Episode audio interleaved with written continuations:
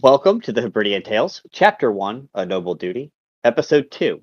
I'm Eric, I'm the Dungeon Master. I'm William, I'm going to be playing Luther Cross. I'm Paul, I'll be playing Leon Lighthammer. I'm Chris, I'll be playing Christair Silvermoon. Caitlin, I'll be playing Lila Stormbreaker. My name is Bailey, and I'll be playing Prior Peacemaker. Today we'll be introducing... I'm Keegan, and I am going to be playing a very old, interesting wizard. Very, very fun. Alrighty, so last time we left off with the Wandering Reapers having left Salash, headed towards Piscoli, and they had just discovered a stowaway in the form of Lila. Now, they've traveled overnight, they stopped for the morning, and are now finished up with resting. So it's the next evening, because they're traveling by night. So the next evening, they end up waking up. And what do you guys do?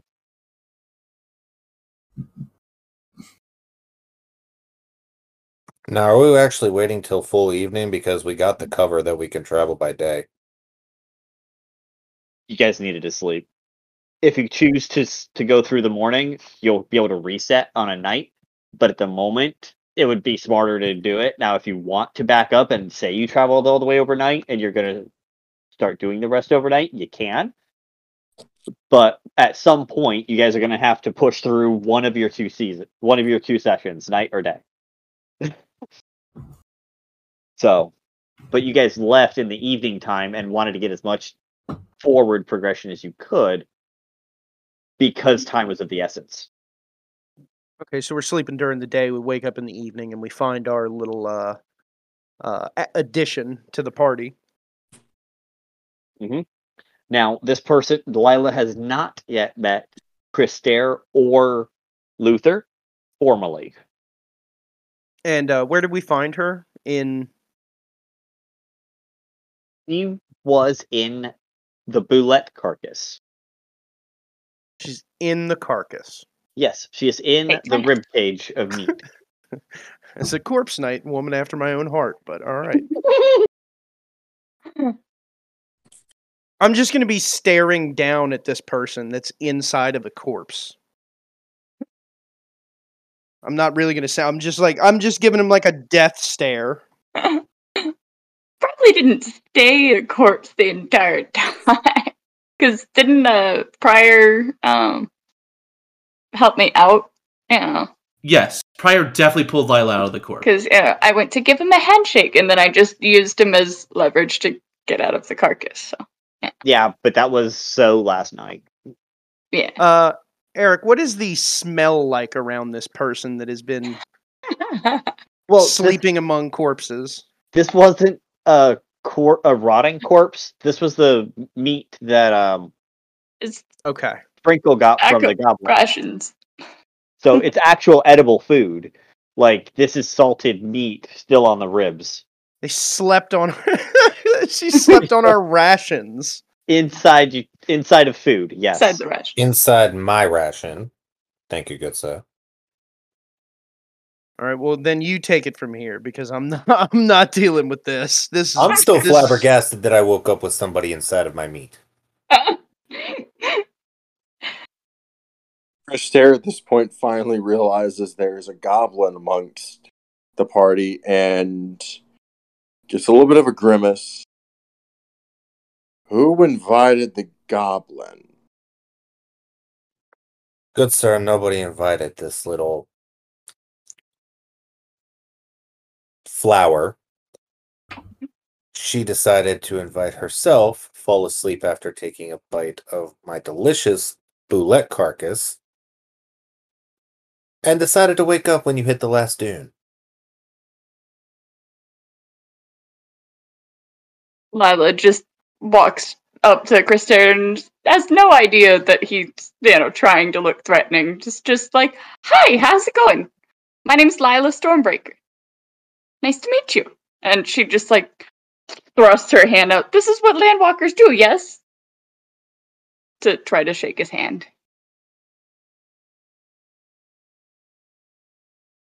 Christair is going to turn away from the goblin without having shook the hand. And Christair is going to turn to taking care of the lizards before we leave for the next leg of the journey. I'll step in and shake her hand. Hey. What's your name? Luther. Nice to meet you. Good to meet you as well, I think. Does he need help with the lizards? Just kind of looking at him like, why? I think he's got it. Doesn't really seem to like goblins, so I just avoid him. So are you like a stowaway? Like, what do you want? A journey. And I didn't realize this skiff was, you know, going anywhere. I don't know, I kind of got a little carried away. So you crawled into a skiff that had, you know, traveling supplies on it, and you didn't think it was going to go anywhere. Or were you in the skiff before we started loading it up? So where are you guys going anyway? Really avoiding the question. The Bula carcass I put on there at the very end. So she would have had to snuck on when I came to get you guys. Yeah, so she's definitely a stowaway. Knew it was going to leave. Okay. Well, we're part of a mercenary group, little lady. And, I mean, if you're here and you want to tag along, Christair usually deals with this, but, you know, you got to put in some legwork. But otherwise, I don't think I care if you come along. So we're just going to invite a random on our quest for Lord Drakesh. I mean, do you want me to stab her? I can stab her real quick. We can get this over with quick. Wind suddenly starts picking up just a little bit. I would really rather not have to do a fight. I mean, that's what I thought. That's why I'm just like, either we kick her out, we could put her to work, one or the other. She's sneaky enough that we didn't notice until morning that she was here. That's somewhat useful for something, probably. Again, Christair usually does this, but he apparently doesn't want to talk to her, so... I mean, no offense to our lovely band of merry men, but I don't believe we're all too perceptive. Yeah, I mean, yeah, for sure. That's probably where she could be helpful, I guess. Also, Mary, it's a little bit of a stretch, man. He obviously gives you the side eye out of his slits for eyes. Pure sarcasm in the utmost depths of sarcasm hell. This way, gentlemen. I can make myself useful. I do good work. I did good work on the ship, you know. I'm from a good family. I work hard, and I don't take up much space. I don't hardly eat much. Just when I get hungry, I get a little absent-minded is all. But I'll work on that. And you know, I mean, where are you going? I might have something that I can do that might be... You should just, like, start, like, stuttering, like... I can be helpful, like... I'll cut her off, and I'll holler over, hey, Silvermoon, this little one wants to join us. It's up to you. You run the stuff. Does she know the way to the destination? Do you know the way to, Piscoli? I mean, I know caravan markers, I mean, is Piscoli really where you're headed? What's your job? I mean, we're headed to Piscoli. We're working a job for Lord Drakesh. At least until I get to know you better. That's about all I'm going to tell you. If you want to join up and, you know, do some work, more than welcome to. And as we get to know you, probably go a bit better. But for right now, I'm not giving you much information on what we're out here for. enough. Well, I know a lot of languages, or at least I can comprehend them with the various degree of accuracy. So once we get to Piscoli, you know, if you're looking for information, I can understand it. You know, I can be handy in a tight spot. Says she can be handy, Silvermoon. I say it can't hurt anything to bring her along, at least for now. Gets in the way, we just kick her out. I don't see any issue as long as she pulls her weight. At this point, Christair will shout, "Something goes wrong. It's on you, Prior." It is, in fact, on Luther's name. And that's Christair's way of agreeing for the goblin to join. I could hear the air quotes in that one. Whew. I'll agree for her right along as she doesn't keep eating my meat. I had to work hard to earn that. Sorry about that. I should have been more considerate.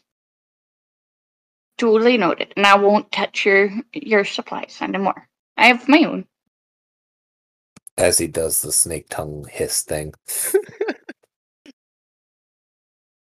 I'll go ahead and start like picking up my bedroll and, you know, putting that all back in my pack while we're getting ready to get back on the road. Prior will go ahead and take the reins to relieve Christair. After a couple hours of riding, let's see. Real quick, Keegan, does Zeno actually ride a horse? Does he ride a riding lizard? Is he just in a caravan? How would he have gotten towards... from where he was towards Salash? See, does he ride his own horse, or?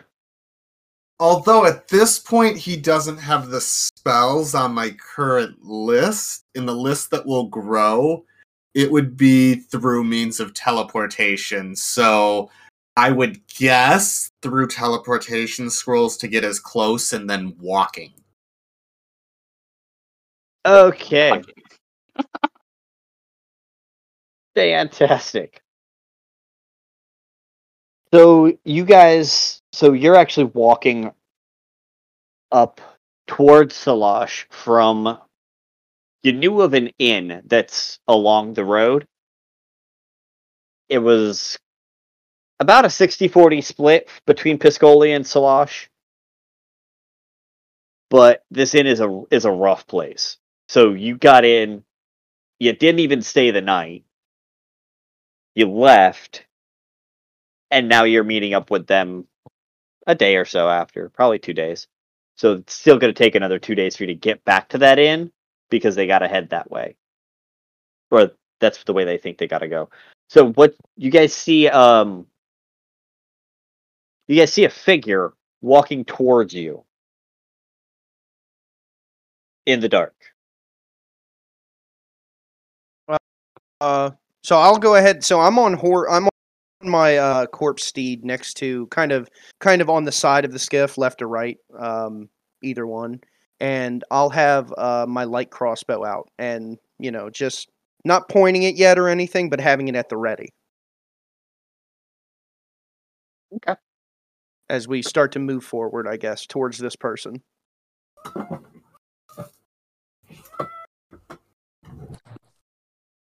Christair is going to have a throwing knife ready and in his hand. Lila, roll a perception check for me, please. To a 19. You can identify who it is through the darkness. Uncle Zeno. Zen?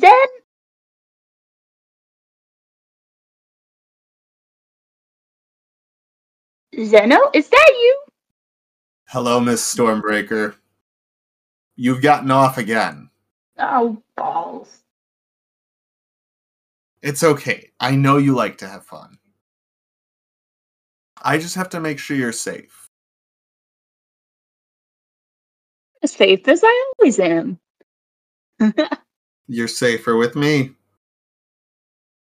You've made an awful mess of yourself again, love. And your Uncle Zeno is going to put both of his hands on your shoulders and just prestidigitize you clean. You know I hate seeing you that dirty. I mean... Bows, I don't know. Been traveling light a little bit, but, you know, just what you do. Just going for a walkabout for a bit is all. I'll get back to the ship eventually. You know I'd always find my way back. We do always find our way. I'm gonna interrupt the conversation at this point and look at Lila. You want to introduce your friend to us, please? I suppose he can do that himself. He's a friend of my family. Uncle Zeno. I've still got the crossbow ready. Not pointed at you, but it's definitely there. It's noticeable. The knife is still pointed at him, specifically because one goblin is enough. As he's getting closer, you're actually going to be able to see what he looks like. Keegan, go ahead and describe Uncle Zeno. So, kind of before you even see Uncle Zeno, you see a very large black Maine Coon with a white beard just start rubbing up against Miss Stormbreaker. And accompanied by this cat is a pale, short, slender elf. He's wearing very simple, common clothing. His name's Lovdos Regna. He's known to Miss Stormbreaker, and only Miss Stormbreaker, as Uncle Zeno. And many variations thereof. He has these beautiful green eyes and shoulder-length, straight black hair. He does look like a rather old man, being 2,000 years old. And because of historical reasons, he spent a long time with the Stormbreaker family, which is how he knows Layla, and a human family that we may someday meet. As you get a little bit closer and I see you're an elf, I'm just going to groan like, oh, not more elves. God damn it. Look, Christair, they aren't even a goblin. And Christair will drop the knife. Pyre will turn to the Xeno person and ask, well, what brings you to the desert? I'm sorry. I should have introduced myself to you before I started talking to my lovely niece. My name is Lovdos. I'm here to make sure she's okay. Your niece? Y'all are related? What was that, love? I'm perfectly fine. And I'll make my way back eventually. I know, but... You had a neat cop looking for me. You had a what? Thank you, bye-bye. Okay.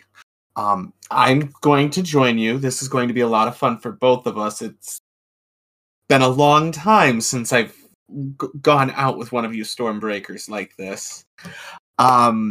But I'm so sorry. My niece is wonderful.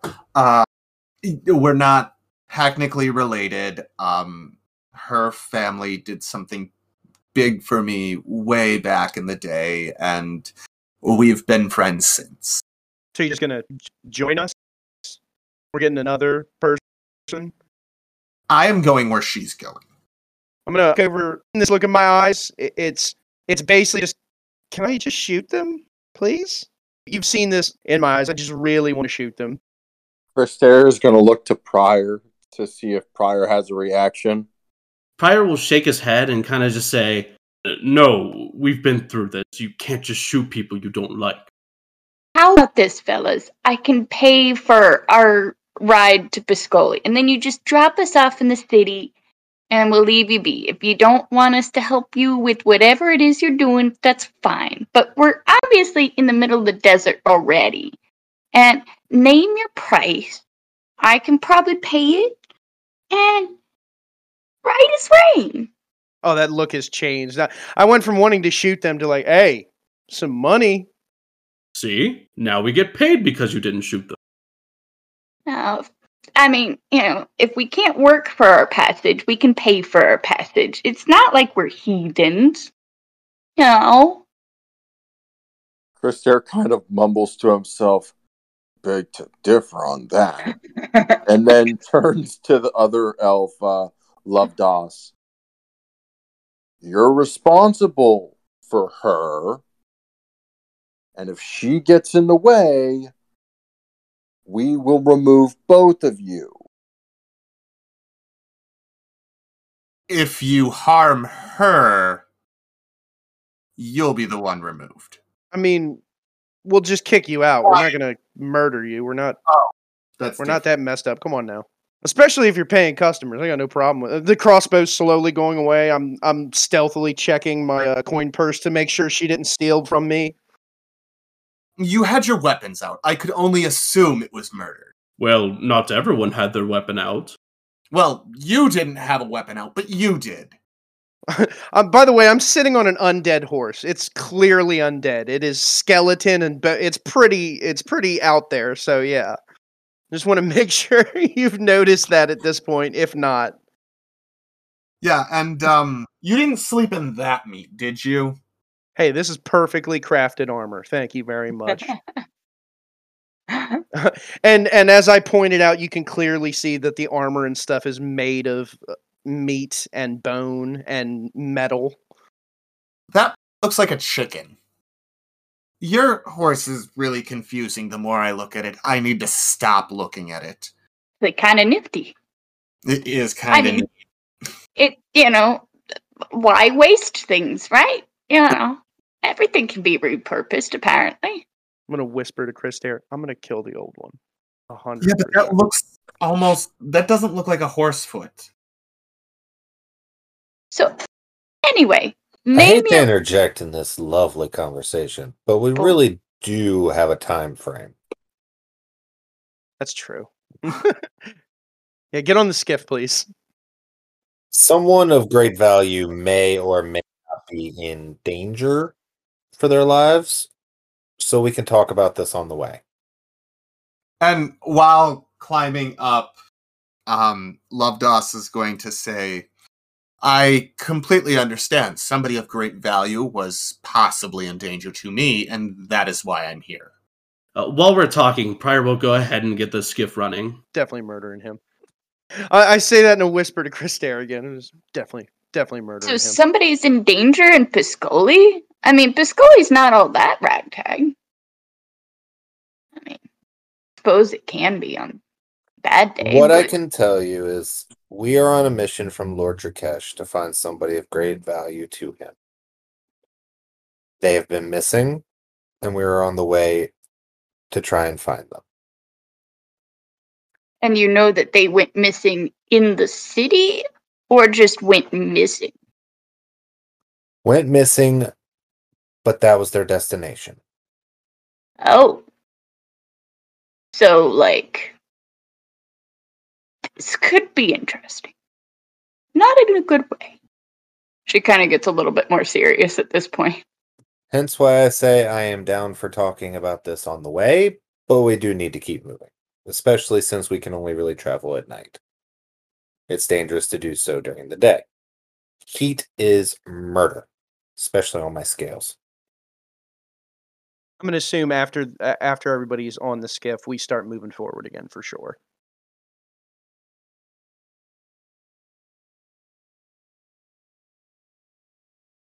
So if she went missing, like, she could be missing, like, anywhere along this route. And if you have no idea if she actually made it to the city. The only way to find out is to check the city. Yeah, it's part of our job. So make it to the city, and then you're going to backtrack. If you have to backtrack. If necessary, yep. Yes. That's one way to go about it, of course. Let's do it. Christair, if you'd be so kind to get these lizards moving. Prior will turn to Christair and kind of smile, and he'll just say, watch this. And then he purposely will bounce the skiff off a sand dune, and afterwards say, by the way, we've been moving for a while now. You didn't even talk to Prior yourself. You just, like, tell him to get going. I was wondering if somebody would catch on to that. That's kind of how we've been doing things, because Christair does not want to talk to this goblin, so it's kind of this telephone game of back and forth. I'm only speaking to you now, okay? Can't wait to take your bones, bro. I'm going to make some sweet armor out of it.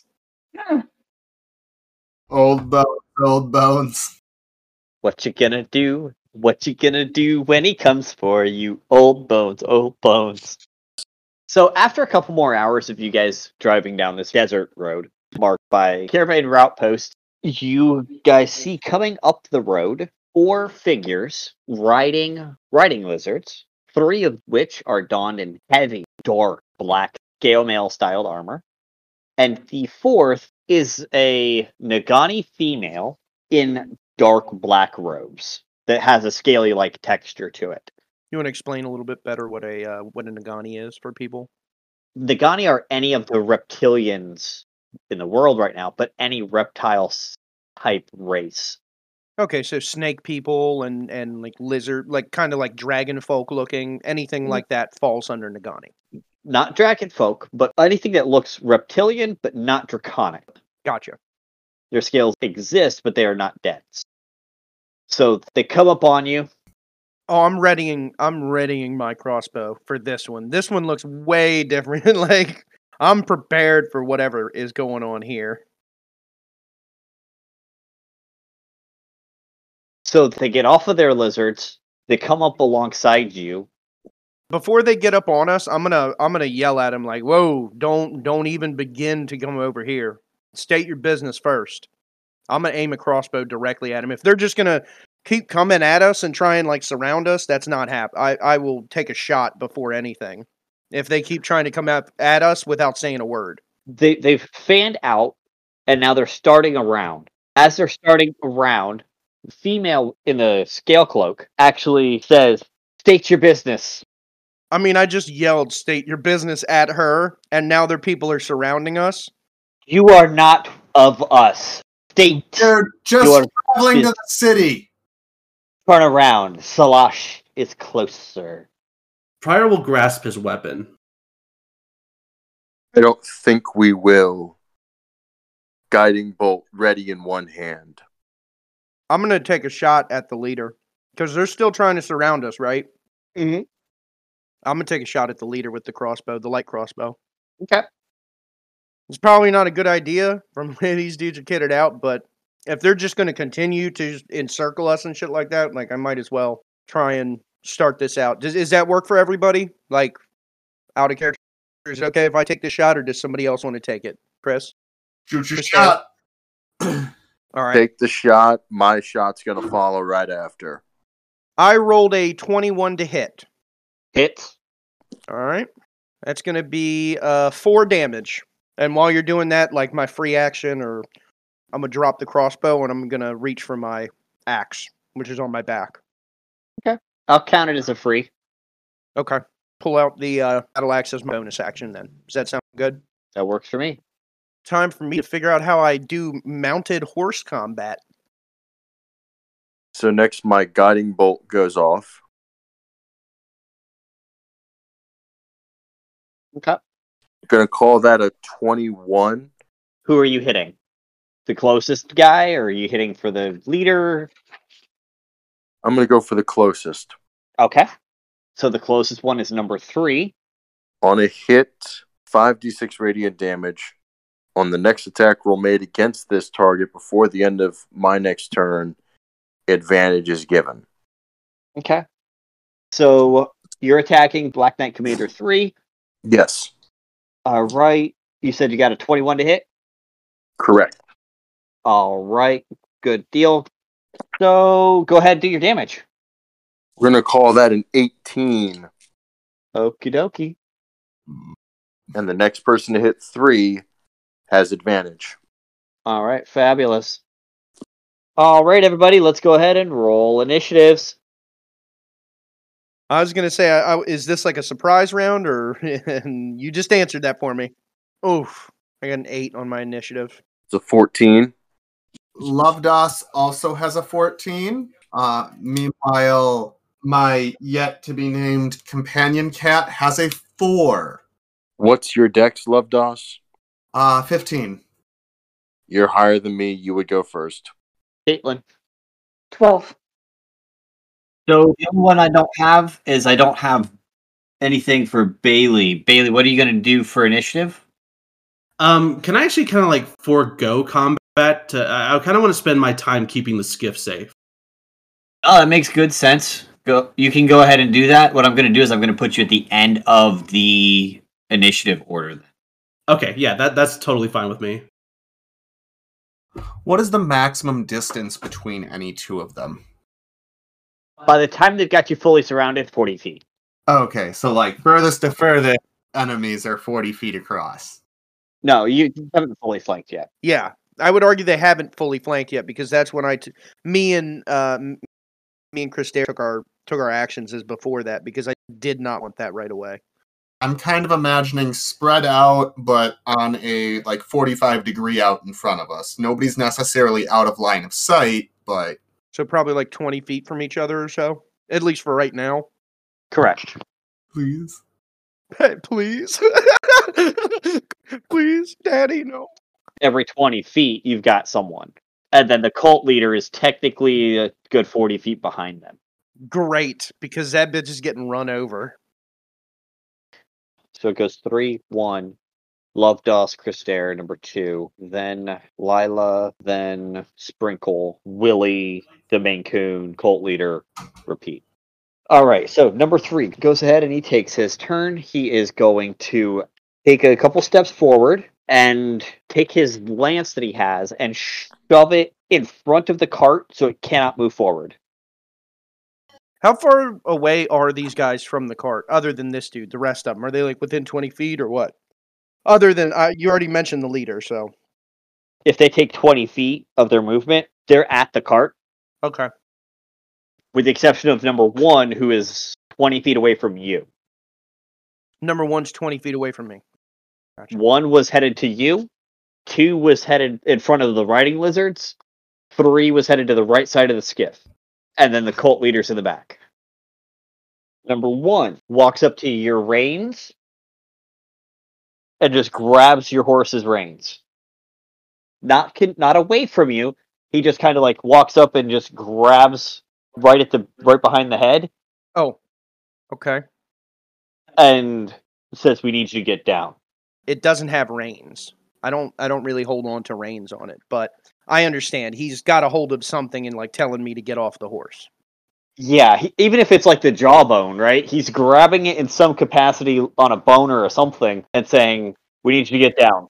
He can grab the undead steed all he wants, but yeah, I got you. And through half meat and just grabs the jaw. I'm still charging. He's just... he grabbed it from the side from what Eric said, so I can still charge right past him. He'll hit the warhorse, but that's on him. Then after that, we need Lovdos. Is there a point still where they are all within 20 feet of? Yeah, they're all within 20 feet of number 2. Awesome. Which is within 20 feet of you and your allies. I guess because I'm still sitting in the cart, the only one who could see this is Miss Stormbreaker. And she sees, like, some flower petals and a little bit of sand getting crushed into my hand. And then, looking over my shoulder, I just go, "Pooh!" and blow the sand, casting Sleep at 3rd level. That's fucking beautiful. Fabulous. So the first, starting with, let's see, it starts with the lowest hit-pointed creature, 44 hit points it can go through, and they just fall asleep. The lowest one does not have under 44 hit points. Okay, well, they're asleep. Nobody else is asleep. And Lovdos is going to say, "Just leave him be," and then stand up and kind of get out of the wagon. Okay, so you put number 3 to sleep. Yes. Okay. How long was that? A minute? Let's see. Duration, a minute, or somebody wakes him up in any way. All right. I'm going to start the counter at 10, because that's 10 rounds. All right. So after your turn goes to Christair. After the Guiding Bolt will have pulled out his short sword. And so 3 is the one that now is asleep. That was the one closest to me. What is now the closest? What are we looking at? Are they starting to flank yet, or are they still kind of where they were from last time? The only ones who have moved are 3 and 1, and they moved up in the flank. Okay. 1 is going for Luther's Steed, right? Yep. Number 1 is going for Luther's Steed. We're going to drop Moonbeam. It's a 5-foot radius, 40-foot high cylinder. When it enters the spell's area, it takes a con saving throw. When the turn starts and it's there, it's a con saving throw. And I can move it once per turn. So, Moonbeam is up. Time to make a con saving throw. You have to beat a 15. 17. Alrighty then. So, 2d10 radiant damage, 7. So, call that 4 radiant damage, and that is the halved of 8. Beautiful. I have to imagine radiant damage messes with some dudes in black and red armor. Well, so these aren't shape changers, right? No. Okay, cool. So I can say if it's a shape changer, it gets disadvantage. Just random, just in case you hadn't thought about it. They're not shape changer, right? No. Number 2 transforms back into his true form, a Tarrasque.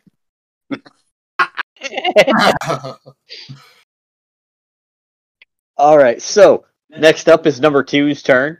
He is going to take his lance, and he's actually going to attack your riding lizards. Scumbag, who attacks a riding lizard? Fucking monsters are these? He hits 9 damage. All right, they still have some health left, so you're good to go. He says, "Get out of the cart. You're coming with us." I am out of the cart. All right, now Lila, it's your turn. Well, I had something planned in my head a second ago, and then he went and attacked a lizard. So now I'm like, oh, shit tits. Shit tits. That's horrible. Well, fuck it. It just changes her target then, I suppose. So she stares at, it was number 2 that attacked the riding lizard buddies? Correct. So she starts in a sing-songy fashion, starts singing, you know, 3 blind mice, 3 blind mice. And she casts blind at number 2. So he, I think, has to do a constitution save? And what's the save DC on that? 13. And you hear the cat, as you're singing 3 blind mice, just kind of perk up in the cart and go, "Hello?"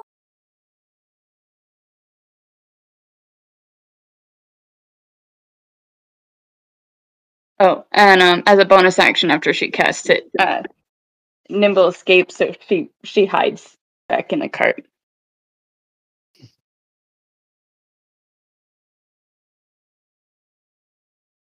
Okay.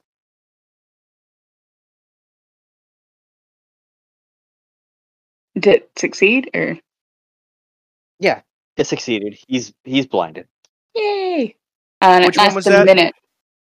The one that stabbed her fucking rising. Oh. Riding litter fuzzy. Just really hoping somebody blinded 3. That was my plan, but, you know, we can't let the lizards down. I mean, which one's asleep and which one stabbed the things? 3's asleep, 2 stabbed your riding lizard. So 1 is the one that grabbed me? 1 is the one that's right there in one-on-one combat. All right. With you. My bad. I'm sorry. Okay, you wanted 1. Who's on first? Who's on first? What's on second? Yeah, initially I was totally going to blind number 1, but then the smeghead went after the riding lizards and... Lizard over dead horse. Sorry. All right, Sprinkle. I'm going to take my heavy crossbow and aim at the one that attacked the riding lizard. Okay, number 2. I rolled a 19 to hit. Oh, you hit. Yay. Fucking barely. Hey, I'm just happy that it's magical. Because I don't have any ammunition, so this shit loads itself. So, D10 plus 3. 12 damage. 12? Yes, sir. Fabulous. And then I think I get a second attack. Hang on. Yes, I do. So I'm going to attack it again. All right. Go right ahead. And that's a 17 to hit.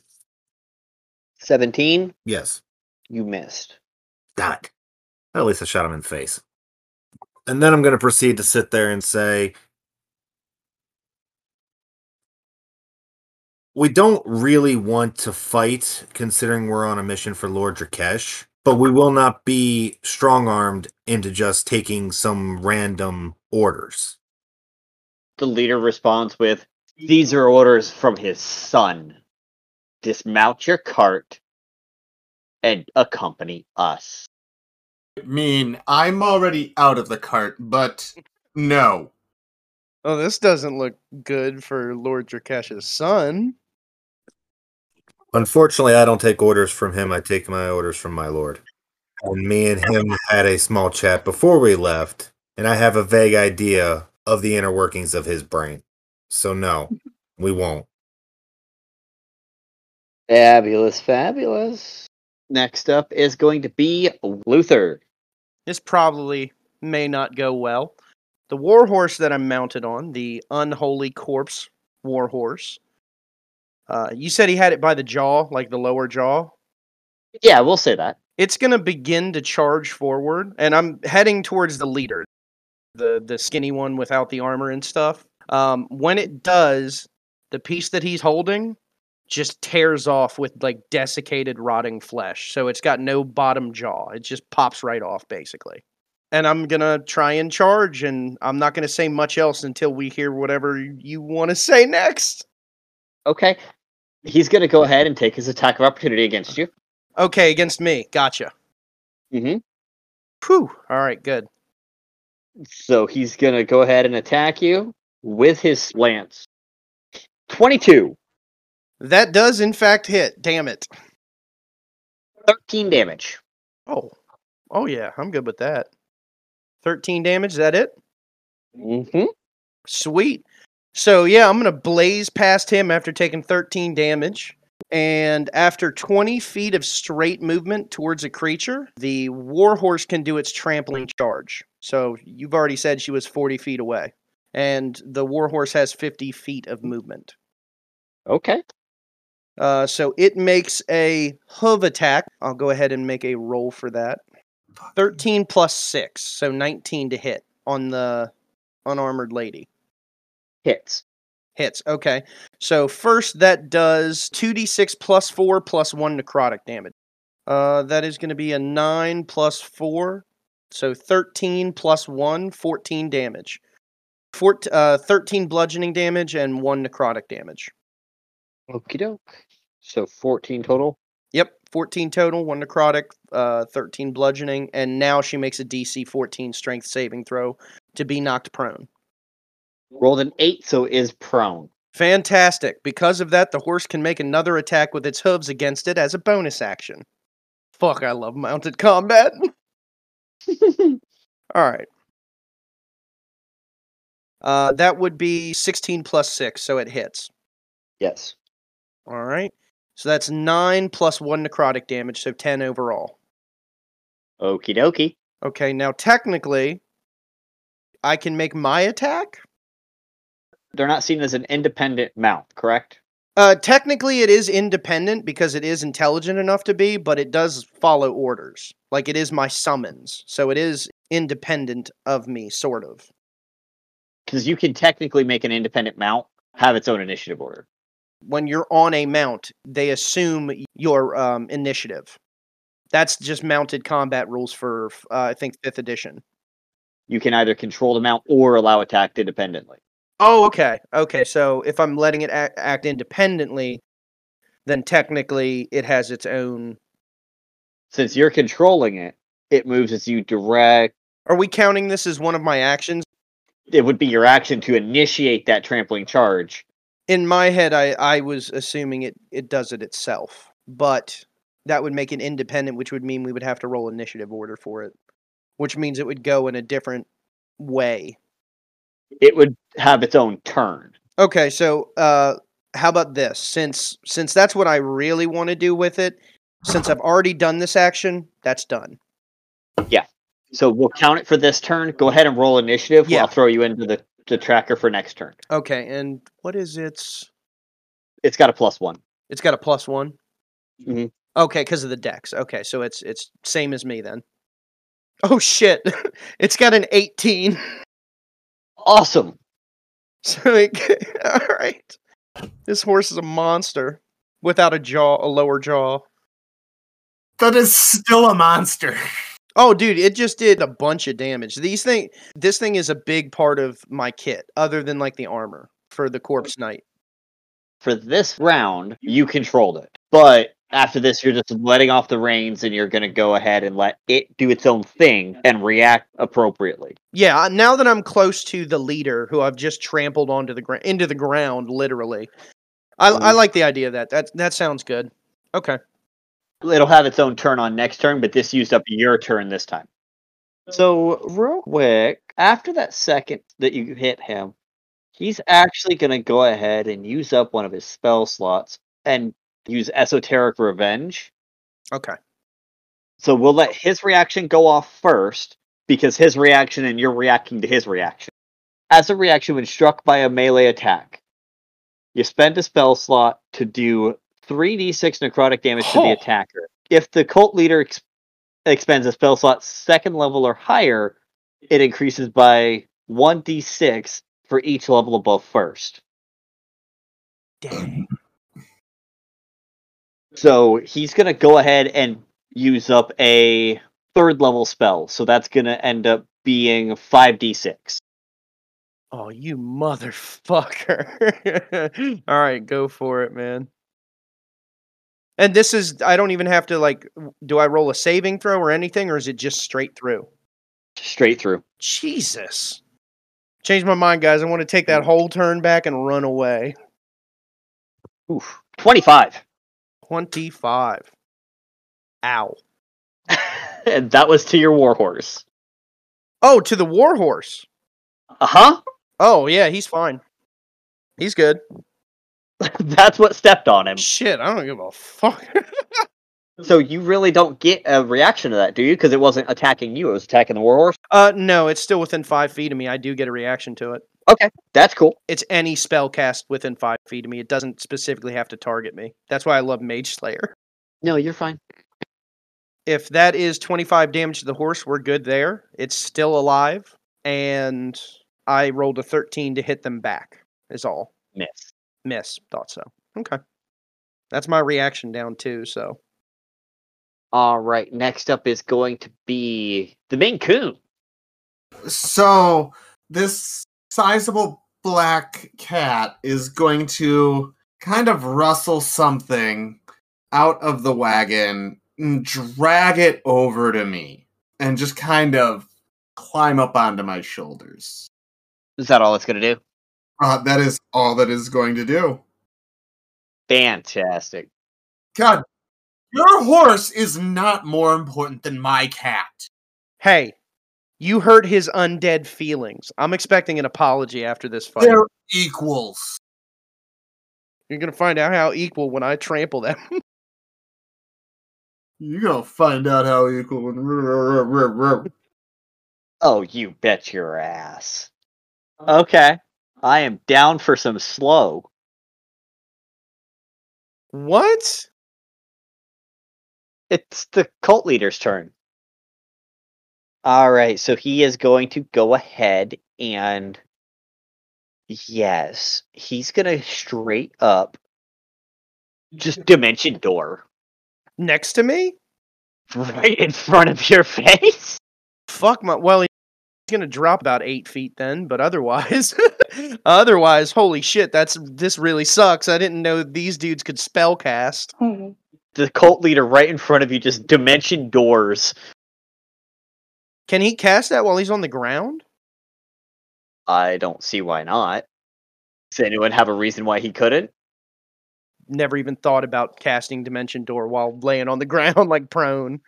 No, if you're prone, but not unconscious, you don't have to stand up to cast your spells. That's completely fair. Your motion, like your movement speed is still restricted. Oh, interesting. That's fair. Well, like, imagine, you know, getting up and walking versus crawling is the same movement speed. Let me ask you this. Does Dimension Door allow an opportunity attack? Not mine, but the horse's. I will allow a reaction to that, yes. Okay. Another unholy hooves to this fucker's back right before he disappears. I guess mounts, like, creatures have reactions, right? That's not weird, is it? Because he has his own initiative count, yes. Sweet. My cat would have a reaction, but the reaction can't be attack. 17 to hit. I think that does hit. 17 hits. That's 16 damage. One of those pieces of damage is necrotic. Got a 5 and a 6 plus 4. Very nice. This horse is MVP right now. So he disappears and reappears on the other side of the skiff, back another 40 feet from the skiff, and uses his move action to stand up at that point. He just poof and disappears and stands up on the other side. Well, he takes a hoof to the back in the process, which I'm proud of. That horse is gross. I love it. It's great. Other than this, I don't get much until I'm much higher level, so don't be too scared of this character. Other than the fact that I'm a fighter, and if I get close to somebody, I can take 2 swings as long as my action. This next turn, somebody is going to get hurt, and it's probably going to be me or the horse. Alrighty, and next up is Bailey, because we're at the end of the turn.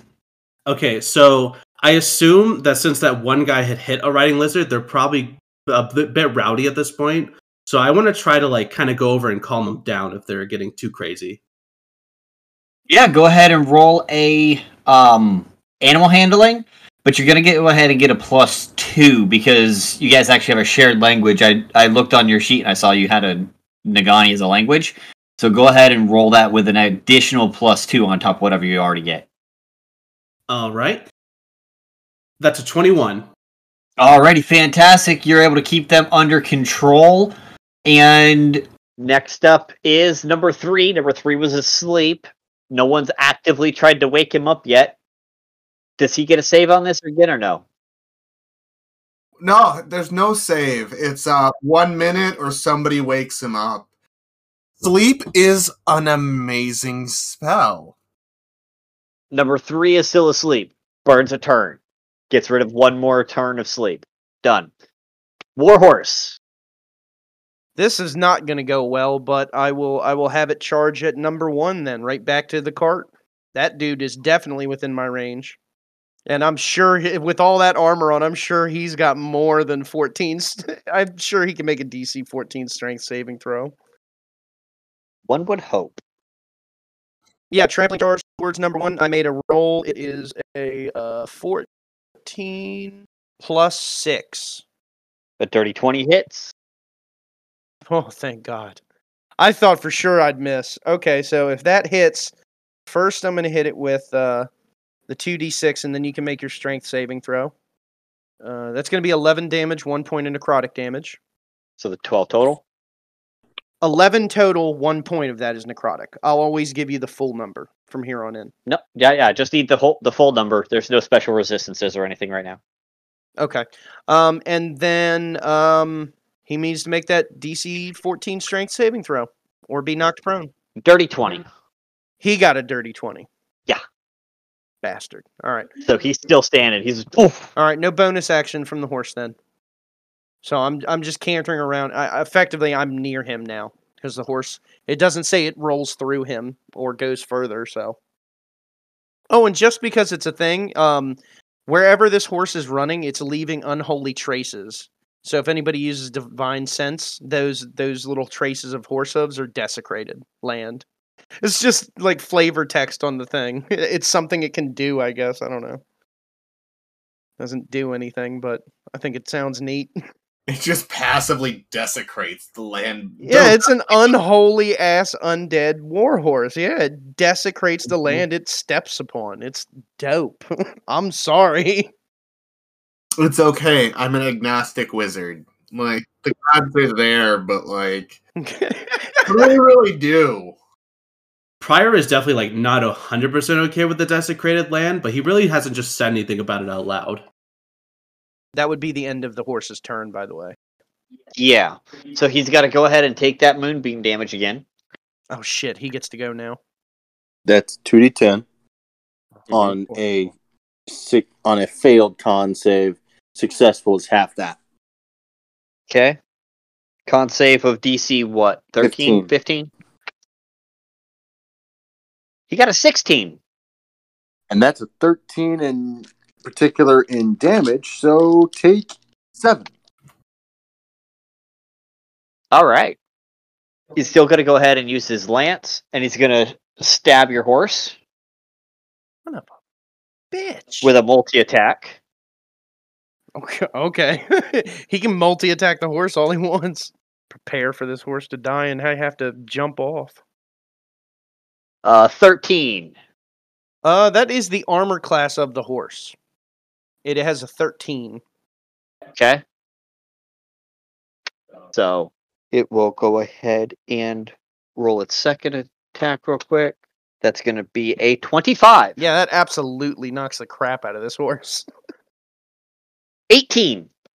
Oh yeah, the horse in like this ghostly whinny. You just hear like a neighing, and then it just kind of poofs into like green necrotic smoke and disappears.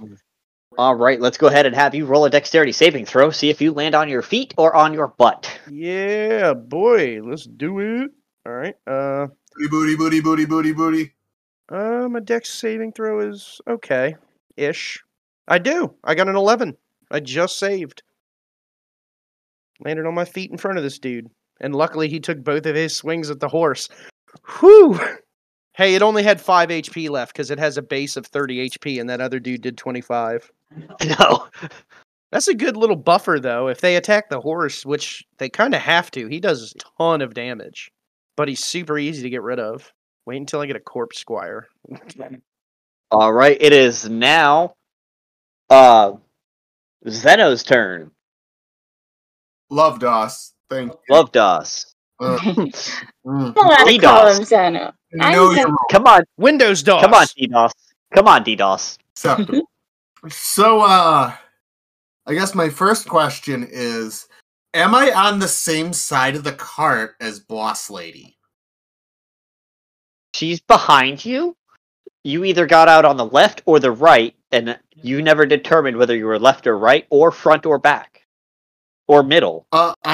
I guess my headcanon had me towards the front of the skiff. Okay. Then if you're towards the front of the skiff, she is a good 40 feet away from you. Okay, cool. That's not the problem. Okay. How far away is Sleeping Dude, though? Sleeping Dude, did you get out on the left or the right? The right. Okay. The right would put you on the side with Sleeping Dude. Oh, cool. So, like, how close am I to him? 10 feet. Oh, beautiful. So I'm going to walk up, and I'm going to grab the manacles that, you know, my fluffy kitty buddy grabbed. And I'm going to go to put manacles on this sleeping fucker. Fabulous. This is great. That's full-on incapacitated. They're like... He is now manacled. I'm going to take a deep breath and... just kind of out to everybody as I'm slipping the key into Fluffy Kitty's mouth. Nobody hurts him! I mean, even if they do, I'm assuming it's a familiar, so even if they do, it just disappears now. I wasn't talking about Fluffy Kitty. Oh. I was talking about him. Number 3. Miss Stormbreaker, you've really wandered off with idiots this time. Or at least idiot. And then I'm going to give Kitty some scratches on the ear. And as a bonus action, action, cast Dragon Breath. What's Dragon Breath do? Oh shit! I didn't think of that far. I'm just gonna do it. I just burn you to death. That's all. Don't ask questions. Let's see. Also, as soon as you fall asleep, like, I'm killing that cat. Acid breath from the cat sounds really cool right now. Never mind. Not going anywhere near said cat. Yeah, no, like, I'm holding, like, a Scotch bonnet pepper to its mouth as it's nibbling on it, casting this spell.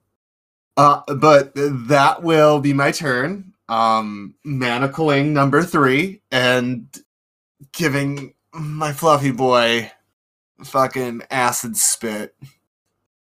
Alrighty. Next up is going to be Christair.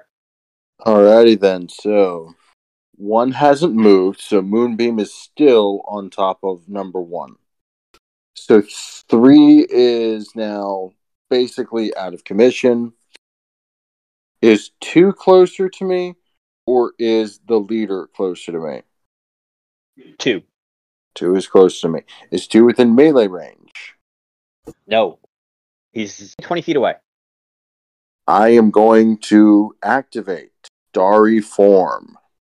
As a bonus action, I can expend a use of my Wild Shape feature to take on a Starry Form rather than transforming into a beast. And I am going the Constellation of the Archer. When you activate this form, and as a bonus action on your subsequent turns, while it lasts, you make a ranged spell attack. On a hit, the attack deals radiant damage equal to 1d8 plus my wisdom modifier. Cool. So, Constellation of the Archer is now in play. Okay. And 2 is the target. And this is a bonus action. He was blind. So I have advantage? Yes. That is going to be a 19. 19 to hit? You hit. Alright then. Rolling a d8 plus 4. That's 6 damage. And that was a bonus. Okay. Now my action. Guiding Bolt. At first level. Number 1 or number 2? The one who attacked the lizards. Number 2. That's a dirty 20. Yeah, hits. That's 15 damage. Radiant. And I believe, if I remember correctly, Guiding Bolt gives advantage on next attack. Yeah, but you already have advantage because he's blind. Alright, next up in the initiative is... Oh, number 2. Now, with your blind or deaf, it had a Constitution save, right? Correct. DC 13? Correct. Yeah, crit fail. Yay!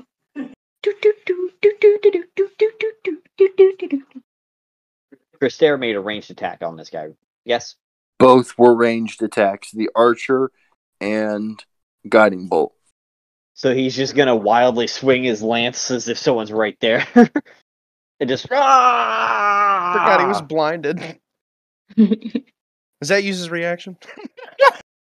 All right, I'm done. No, that's his action. Oh, God. As a reaction, can he rub his eyes to try to rub out the blind? That was his reaction last time. My eyes, I cannot see. And then he poked himself in the eye, which is what caused him to get a crit fail on this last one. Oh, nice. As someone who has lost his eyesight temporarily, I understand this man's panic. So, now it is up to Lila. Quick kind of general recap on the location of everybody, principally in terms of, are any two of the smegheads, like, in a line, perchance? No, they are not. Smegheads? Damn it. They're not in a line. Something tells me you're doing that deliberately. That's just me. Maybe I'm demented. Focus on the mage. Had you done it last turn, yes, there would have been 2. Last turn, how were I don't know. Last turn number two and the no, they weren't adjacent, but they were in a straight line. Number two and the cult leader were. Oh. But you blinded, so you're good. Yeah, fair. Just blind everybody, it's fine. I mean, I could, you know, I could just keep going down the line and just, you know, blind all the fuckers. But part of me also feels rage at the smeghead that, like, killed the cool-looking horse fucker. And, like, I just want to, like, blast him. Don't even worry about the horse, all right? If you can hit the mage, do it. The one that I charged down. Oh, the Dimension Door smeghead? Yeah, if you can get that one. If you can. Fuck it, let's do this shit. Now, I'm in the cart still, hiding between barrels. But before I cast something, I can use my bonus action to cause wind that allows flight up to 10 feet without provoking opportunity attacks. So I basically just float out of the cart within the ability to smack this smeghead in the face with a lightning bolt. It's 100 foot long and 5 foot wide. Blast for me in direction at the smeghead. He make a dex saving throw. He'll take a whole bunch of lightning damage on a failed save, or half as much on a successful one. And the reason I got my ass out of the cart is because it would have set on fire if I didn't. Oh, and I'm totally using Fury on the small on this bugger, because he's definitely bigger than me, right? I mean, everything is bigger. Yes, medium. This is how she gets every time she sleeps in a rib cage. Just a pyromaniac? Fantastic, okay. You said a lightning bolt with a dex saving throw, yes? Yes. Fail. Ooh, goody. I do a total of 8d6 lightning damage to this one. So let's do this. Okay, so I only do 30 damage. Alright, so minus 15. Got it. Because two of those fuckers ended up being ones, which sucks. Yeah, it happens. Also happens when they've got resistance to lightning. What? You're a wanker nugget. I didn't read that until after. I'd already picked it and said, this is what you're doing. And I'm like, oh, even better. You'll be all right. Keep piling on the damage to that mage. That's the one I'm most worried about. Will I be okay, though? Now I'm regretting. My first instinct was to cast False Life and, like, give myself an HP booster from the out the gate. But no, I was like, man, he's going after the lizards. We can't have the lizards go down. So I'm like, blind that fucker. And then I didn't even realize I could have, like, smash that fucker, and then fucker two, and I don't know.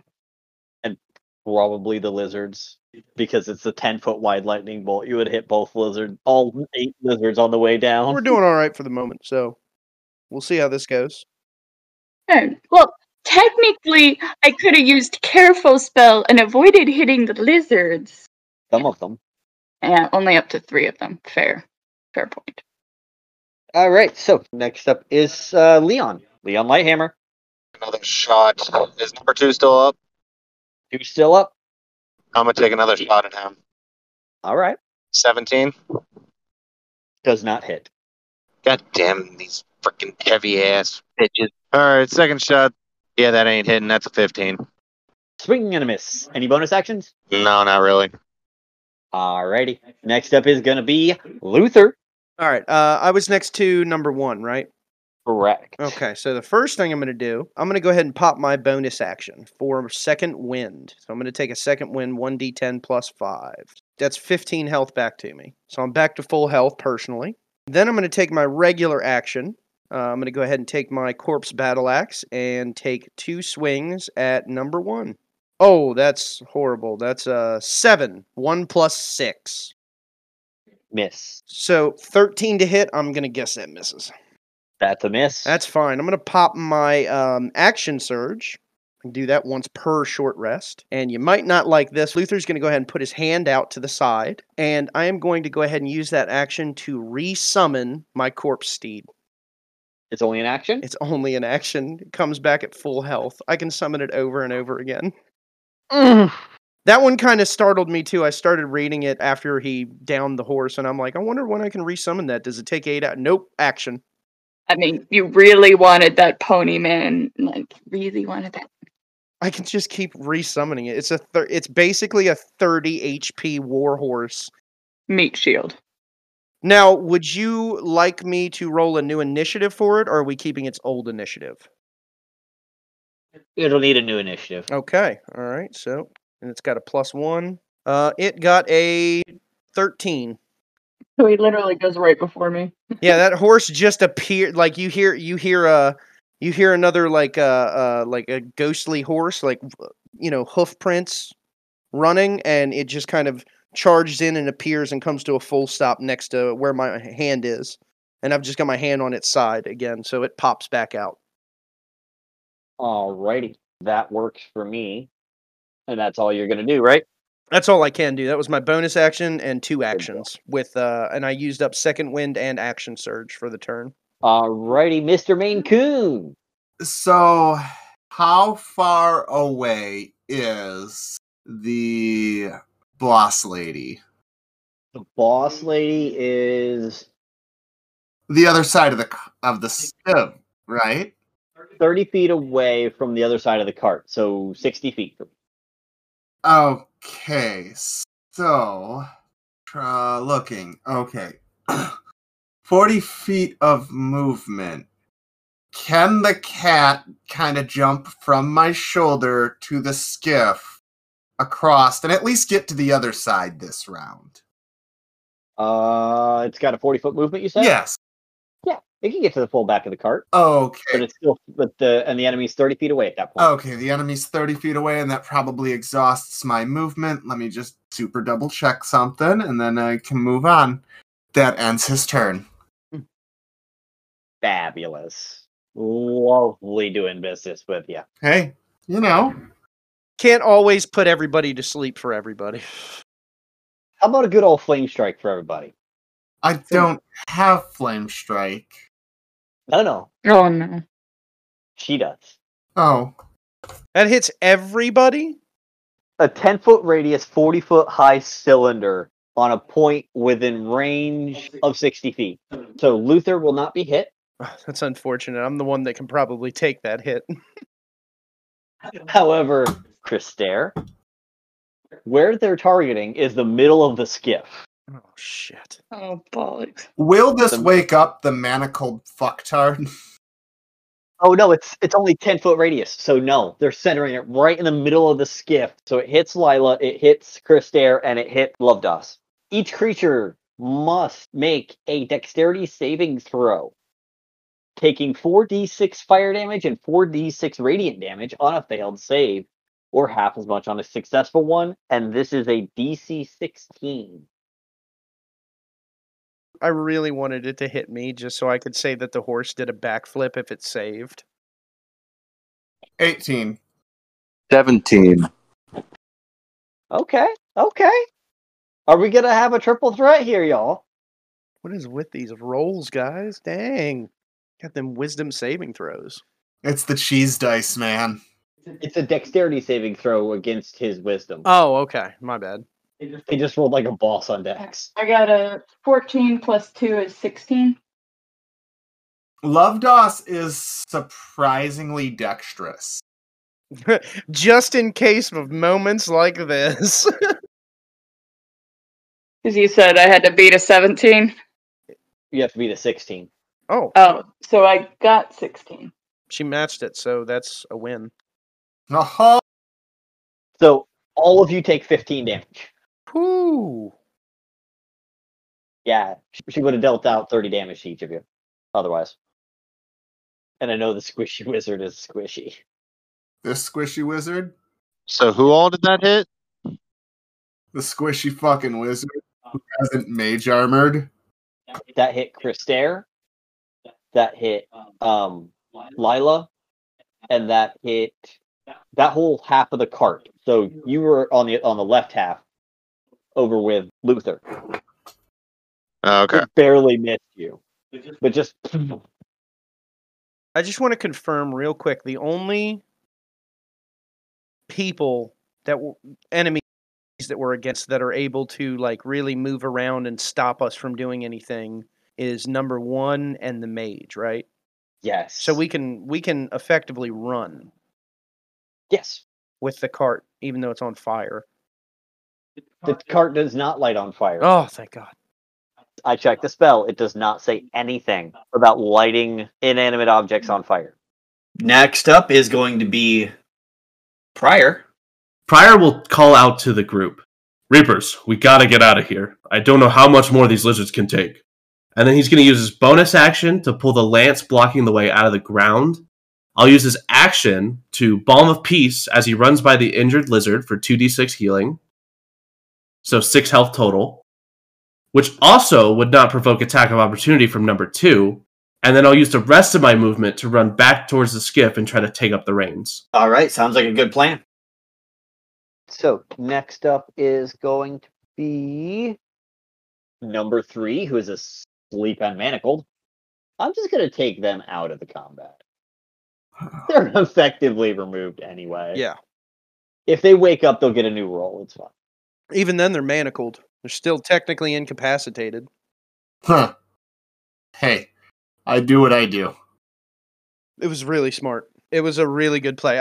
I've seen people put to sleep before. I've never seen them personally, like, in-game manacled or taken out of action like that. Typically, somebody just wakes them up or hits them and bam, over. Yeah, but no one's close enough to them. I do mean to brag, but you guys are supposed to be some sort of big, bad mercenary group, and it took me 2 turns to take care of one. What are you guys doing? Bro, how much damage did I deal to that mage? I didn't have to deal damage. You're getting stabbed. Luther's like, I'm stabbing you. You're getting stabbed. You know this, right? It'd be so much easier if we all just had spells like you. The enemies are confused because they're like, what the fuck? These guys are arguing while they're fighting. We don't even know each other. I'm No! Here's a better plan. Let's just go now. Yeah, we should consider just getting out of here. This ain't combat we want. And we have a job to do, so we can just get up out of here. They're not going to catch us once we're on our skiff. They've left their horses and all that stuff. I understand your point, but I do not want to leave my manacles behind. I'll buy you new manacles. I'll 100% buy you new manacles. I like that idea, and I would appreciate new manacles also, but we could just tie him. Oh, yeah, we could just tie him to the back of the... Well, somebody's going to have to do an action to do that. If you just want to drag him behind us, like, I'm down, but... Like, yeah, no, totally brought up. Oh, in the middle of we're just like free to. I like to think, like we've been bantering back and forth. Everyone, get your ass on the skiff. I'm dragging the guy. I got some rope. I can get that done in a rope. I don't. I got some rope. I've got lots of rope. I want his armor, anyways. I know you have rope, Miss Stormbreaker. Lots of rope. Like 100 feet of rope. I got like 50 feet of rope on me. I can easily tie this guy up and we can drag him along. Please. Prior will impatiently huff and toss Lovdos's rope and say, hurry up and get it done. Right, bet. That his armor's going to be kind of scuffy. It's sand. I mean, he'll get like really bad sunburn, but otherwise. We just have to outrun, you know, those other fuckers. The blind fucker and the other fucker. Other fucker. Other wing. Yeah, literally the only guy that could even begin to chase us is number 1. And the bitch. Oh yeah, but she's used up a couple spells already. Like some decent ones so far. I mean, she's used up a couple spells. She's used Dimension Door. Yeah, but we don't know if she can use it again. I have no idea. We can fight that en route. Christair, go ahead and do your damage for Moonbeam. Did they pass the con save or did they fail the con? It was 15? Yes. Today it failed. That's 10 damage.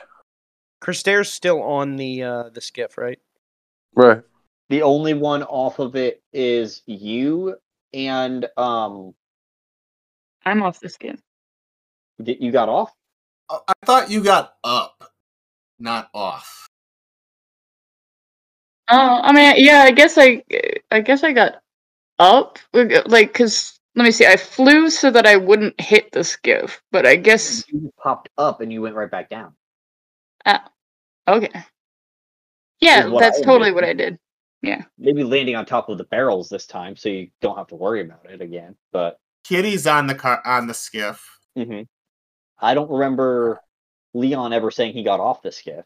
He's just been firing ranged attacks. Effectively, me and the wizard need to get back on the skiff if we want to leg it. The wizard and you need to get back on your horse. Well, I can get on the skiff or the horse. I can resummon the horse at any point. Let me ask you this. Overall, would the skiff be slightly faster or would me on the horse be faster? They're equivalent. They're equivalent. It'd be the same. Okay. Yes. Especially if you're hauling ass. Okay. Good question. Would my gust help us in that regard of busting more booty? No. No. No. It would. You could use it in theory to obscure Mew, but that would be about all you got. I like that. Next up is number one. Number one is going to now multi-attack against Luther. That would be a 25 to hit. To me or the horse? You. You dirty bastard. You figured it out, haven't you? You can't get rid of the horse, so you're going to get rid of me. Yes, of course that hits. I got an 18 armor. All right. And second one is a 16, so only one of them hits. Mm-hmm. Or 18 damage. It gives me a good crack in the armor there. Whew. I'm glad that I used that second wind. I wasn't like super low or anything, but that would have brought me down a little bit. Next up is going to be Lovdos. Lovdos is going to, I mean... Get on the scoop. I imagine I can start tying this dude up, but I'm not going to finish until the end of next turn. So it'll be the rest of this turn and all of your next turn, and then he'll be done. You'll be ready to go. Yes. All right. And I'll be back on the skiff, and life is fine. I would like to make note that I am starting by tying to the skiff. If you've already gotten the rope over there and everything, if you have any movement left, I imagine if you get on the skiff, I can finish tying him real quick. I mean, that's doable. Should just take me an action. He's doing both. He's getting on, and then he's going to tie it while he's standing on the skiff. Oh, he's finishing tying it up on the skiff. Yes. All right, well, I'm right next to the skiff. I can finish tying it for you. That way we don't have to wait until next turn to roll. You're on opposite sides. Oh, fuck. All right, never mind then. You do your thing. I'm taking this horse, and we going. Yep, we rolling. We got to wait. We got to wait. We just have to wait until the end of my next turn, guys. Which means everyone gets a turn before you go. All right, Christair. Christair is going to summon Faye. Okay. So I am going to call Fuming. And as I call Fuming, the Fae has advantage on the next attack roll it makes before the end of this turn. And the Fae is going to appear right next to one, and the Fae is going to use multi-attack with a short sword. It uses my spell attack modifier to hit. That's a dirty 20 for the first attack. Hits. That's a 21 for the second attack. Good deal. Hits. Both hit. It is 1d6 plus 3 plus the spell level's piercing damage plus 1d6 for each hit. Okay. All I need is a number. That's 14 for the first. Okay. 14 for the second. This guy's not doing great. At this point, Christair is going to move to the back of the skiff and going to end there. Now it is number two's turn. You see 13, not blind. Motherfuck! After this turn, it's not blind, but it's just going to move and get out of the way. It knows that everyone was to the front. So it's going to just run to its right, which is your left, and move 30 feet that way. It also heard you talking about running, and it is in front of you. It was blindness-deafness, so it was deafened as well. It can't hear us talking. No, blind or deaf. It's either. Oh, okay, my bad. Yes, blindness-deafness is a one or the other. He gets over there, he stops, and then he looks and he sees the battlefield at this point, trying to assess his next turn. Oh, okay, I see. He ran while he was blinded. Yeah, he ran blinded, and then he's like, oh, that's what it looked like. Now, he's still a good 20 feet from you because he only moved laterally. Next up is going to be Corpse Seed. He's a noble steed. The horse can understand me specifically, so it has heard what we're doing. I don't know how you want to play that, but I'll say it holds its action until I mount it. So it's just sitting there at the ready to run because it understood what you were saying. Yes, that's my thing. Again, it's intelligence. It got an intelligence of 10. So I assume it knows what to do in this kind of situation, so I'll say it holds an action. Yeah, it understands the languages of the writer. So if you understand common and all these guys are speaking common, it understands even all of them. So it knows what's going on 100%. Understands the language of the writer, which means if you understand common, it understands common. Oh, I read that wrong. So yeah, it understands common and Dwarvish. Okay, I read that completely differently. Yeah, I see what you're saying. Gotcha. So this is Mr. Ed here in a minute when I give it the ability to talk. Exactly. But only speaks Dwarvish because that's more fun. He only will speak Dwarvish just to mess with people. Absolutely. I'm into this. He can speak common. He just chooses not to. He just doesn't do it. Yeah. All right. Next up is going to be Lila. One question. I think I remember, but I don't know if I remember correctly. How many feet away is Big Bad? 60. Unfortunately, they're just a bit out of range for me to Thunderwave their ass, but I'm going to distance spell blindness, so I'm going to double its range, so it's 60 feet, and bitch has to make a con save. It made a 13. Bollocks. So, it's good to go. Bonus action, hide.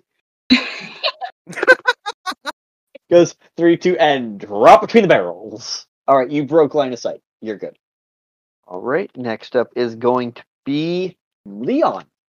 So, who's up and who's down at the moment? 3 is actively being tied to the cart. 2 is out of being in front of the way. Cult leader is in the back, behind you guys.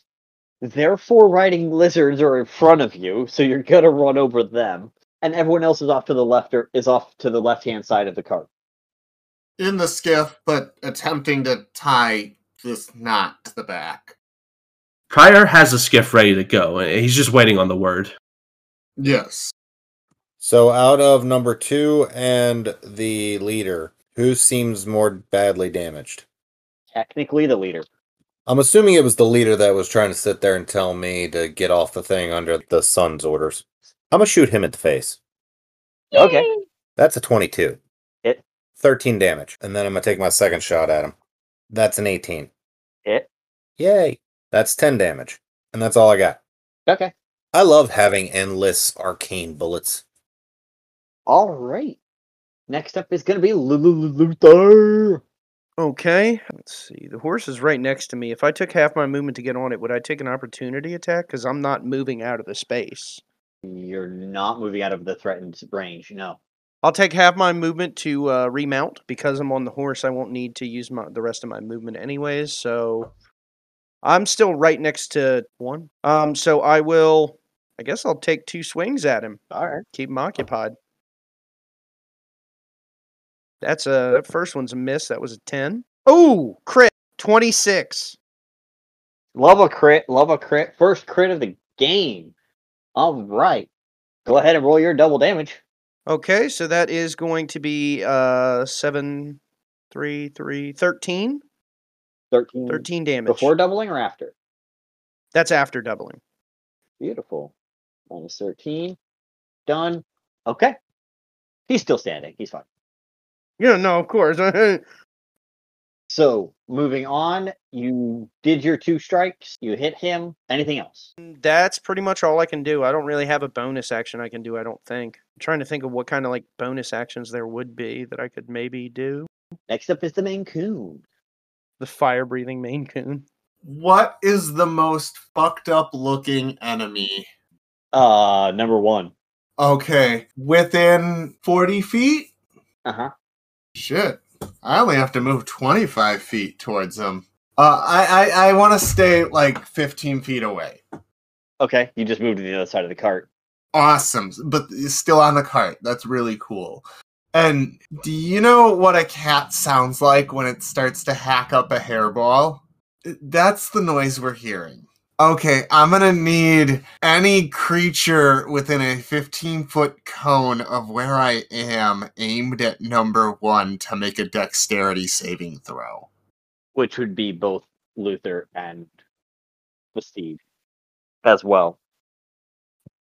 But that's okay. Worth it. I don't care, worth it. The horse might hate you forever, but that's the horse.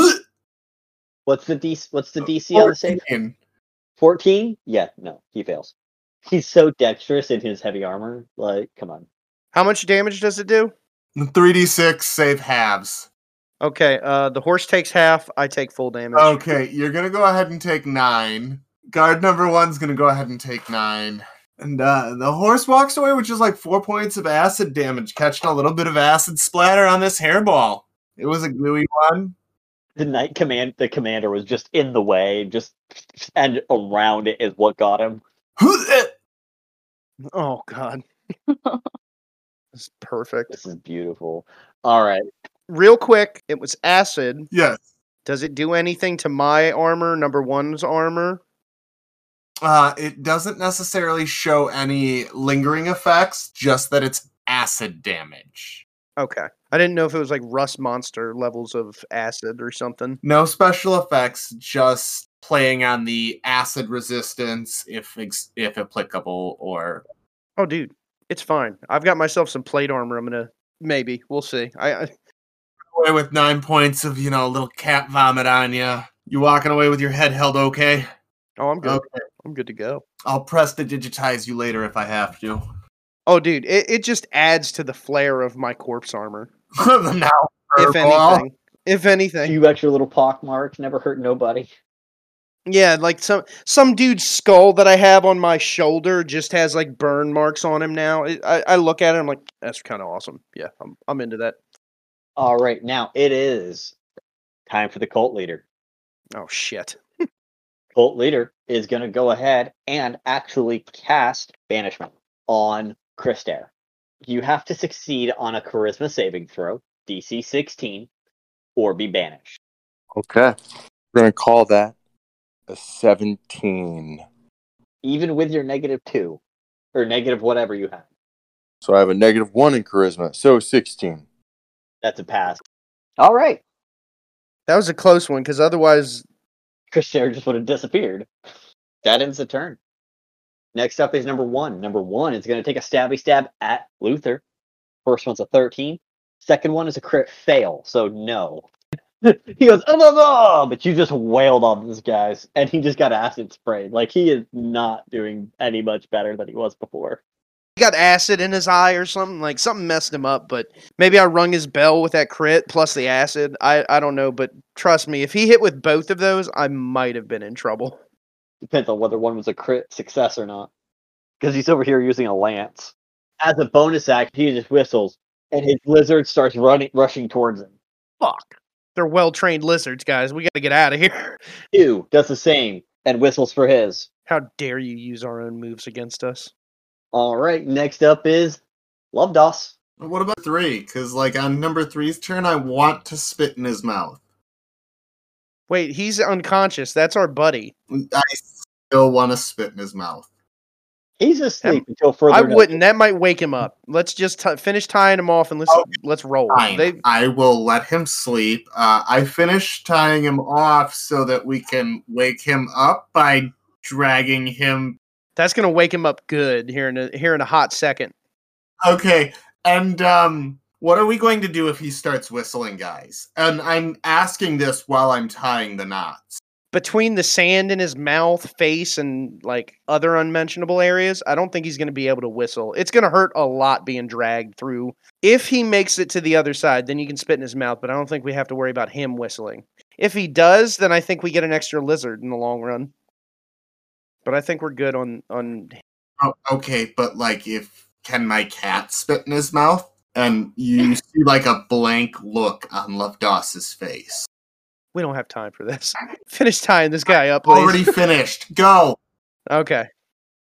Already we come to the end of a turn again, which means it's back to Prior. Everyone hunker down. This is going to be a bumpy ride. Luther, saddle up and cover our rear. And I'm going to let anyone who was already working on a something finish their something. So everyone's going to be able to finish the turn. And then Prior is going to just go. Yeah, the second Prior goes is when that held action from the horse goes off and he dashes immediately. It's going to go... Christair, you get one more turn? Can I run something by you real quick with the corpse steed, since it is technically just straight... I don't know if that works. I was going to argue about its trample ability, but I have to make an attack for that, so I guess that doesn't work. Never mind, I'm sorry. Yep, you're good. I wanted it to trample one of the lizards on the way out. The cart's actually going to take care of both of them. Bet. He'll hear a bump, but it'll do it. Lizards run over them, well, four run over each, and then just the cart, and then this suit of armor with man meat in it gets dragged through the guts. Oh. If you're lucky, you get a lizard bone. Maybe he'll get like a wishbone, lizard bone. You know what I mean? Like if he breaks off the larger half, maybe he gets to escape and we let him live later. All right. So, Christair, you get a turn. How close are they, behind or in front? No one's in front. The closest one is 60 feet behind you. And that would be the leader. The other two are off to the left. One of them is 15 feet away. The other one is 10. Christair looks to Prior, basically, and says, "Consider this payback for the last time. When I say go, you run." Prior will nod at Christair and say, "We will see you in Piscoli." Then Christair jumps off of the skiff and casts Freedom of the Waves. Okay, what does that do? So 120 feet out, 10 feet high, and I can form that water into anything. And I'm going to form it into a whirlpool. And I want to know if there's a way I can get the leader and at least one, if not both of the other two, all three, in a kind of a diagonal line. What's the distance it's allowed to go? It's 120 feet range. It's 15 foot wide and 10 feet tall. The only way is... a backwards diagonal starting from the cult leader, headed back towards the skiff, and it's going to also impact Luther and the warhorse. I can choose any number of creatures equal to my spellcasting modifier to automatically succeed on the saving throw. So you could. It would work and it would hit all of them. All of your buddies that would be affected are going to be not affected. Considering, you know, they're going at basically when I set it off, they're going to dash out of there. So it would actually put them out of range. It would be like, as the water is hitting, they're running. They're already on the way out. But thankfully, it's a skiff, which the way the skiff was shaped, from what I said last time, it's slightly curved. So it's almost like a pseudo boat. Christair shouts back one last thing. "Luther, get on the damn skiff." Luther, you're 15 feet away on your horse. I'm not super far away. Hold on. I've been waiting all my life to fail at this roll. If you let me, I'm going to try and make an athletics check to jump from the horse onto the skiff. And then as I'm jumping, I desummon the horse so he doesn't die. Your DC on that is going to be equal to Christair's saving throw DC. So it's a 15. So everyone's got to pass a 15. Oh, shit. I shouldn't have said nothing. I shouldn't have even asked for this. Oh, what happens? Oh, thank God. I got a +6. All right. Athletics, 10 plus 6, 16. I just beat it. You barely beat it. Cult leader failed. Number one failed. And number two was far enough away and the water was weak enough by the time it got to him, he succeeded his. The first two did not, so the only person is 15, 20 feet off to the side as you guys are get-foing. He's going to chase after you. And then next up is going to be Lila. Hey. You get one more thing. Two's in range, but you guys are moving at a good clip, so. Mm-hmm. He's a good 40 feet, because you got 20 feet of cart and 20 feet behind you is him. Damn. Okay. So he's too far away for what I want to do. Okay. I suppose I could distant blindness again, or I could just gust behind us. I can't do both, can I? Because gust is not bonus. At this point, I'm not going to burn a spell slot, so I'm just going to do gust. Try to obscure our path with it. I'm just causing the air to push the dust and the sand to mirage away the sight of the skiff. Okay. So you're not trying to push him back. You're just trying to get it in the way. Got it. All right. I'm going to have him roll a wisdom saving throw to see if he's fooled by it. Against your... Gust is only a range of 30 feet, and he's 40 feet away, you said? Yeah, but you can. What you're targeting is the sand in between the two of you, so you're fine. And then you just kick up the sand, and now he's got to do wisdom to basically see if he's fooled by the illusion. Your DC is a 13. He only got a 10, so he is tricked. He reels back, and he's like, "Whoa!" thinking there's a sandstorm coming, and you guys get further and further away. All right, now it is Leon. Anything you want to do? I mean, basically all I can do is take a pot shot. That's about it. You can take a pot shot. Yeah.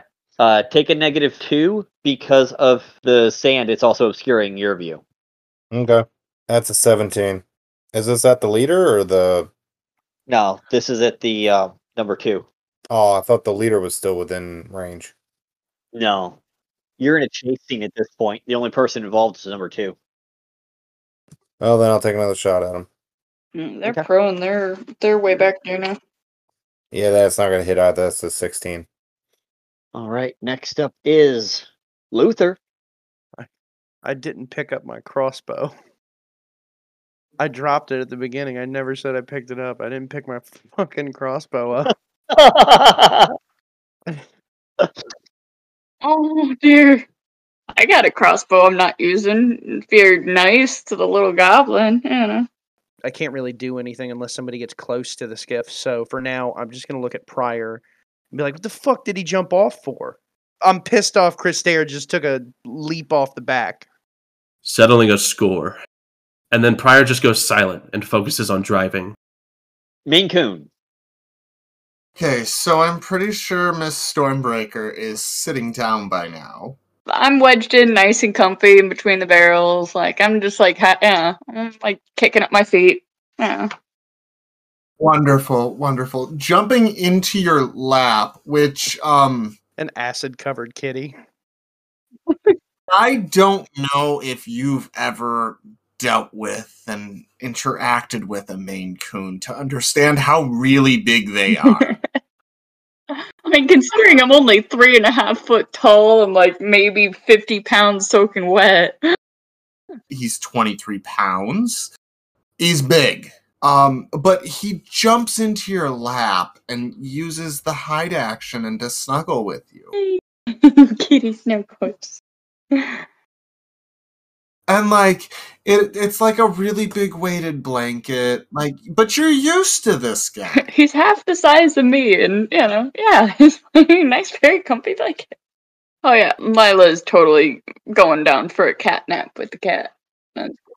Like, especially once the cat joins in. It's like, oh, yep. Uncle Zeno's got me. Like, combat isn't even, like, done, and you and the cat are going to bed. That's good enough. I mean, they can't see us. I saw to that. They think there's a sandstorm, you know. We're good enough. Christair, I need you to roll another charisma saving throw, DC 16. They're casting banishment again. Not even standing up, just whips banishment right at you. I kind of figured something like that was going to happen. Is it a charisma saving throw? Correct. That's an 11. Awesome. You are banished. Yep. Meanwhile, number one brushes himself off, walks over to the cult leader. The cult leader heals him real quick. As soon as you come back, number two's right there. So, you guys just lost Christair. Christair is behind you guys at an unknown distance. Your characters assume what they assume. But the sun's coming up at this point. Are you guys going to pull over for the night, or do you guys want to keep going? I think we're going to want distance between us and... I think our characters are going to keep going. Prior doesn't even say a word. He just keeps driving in silence.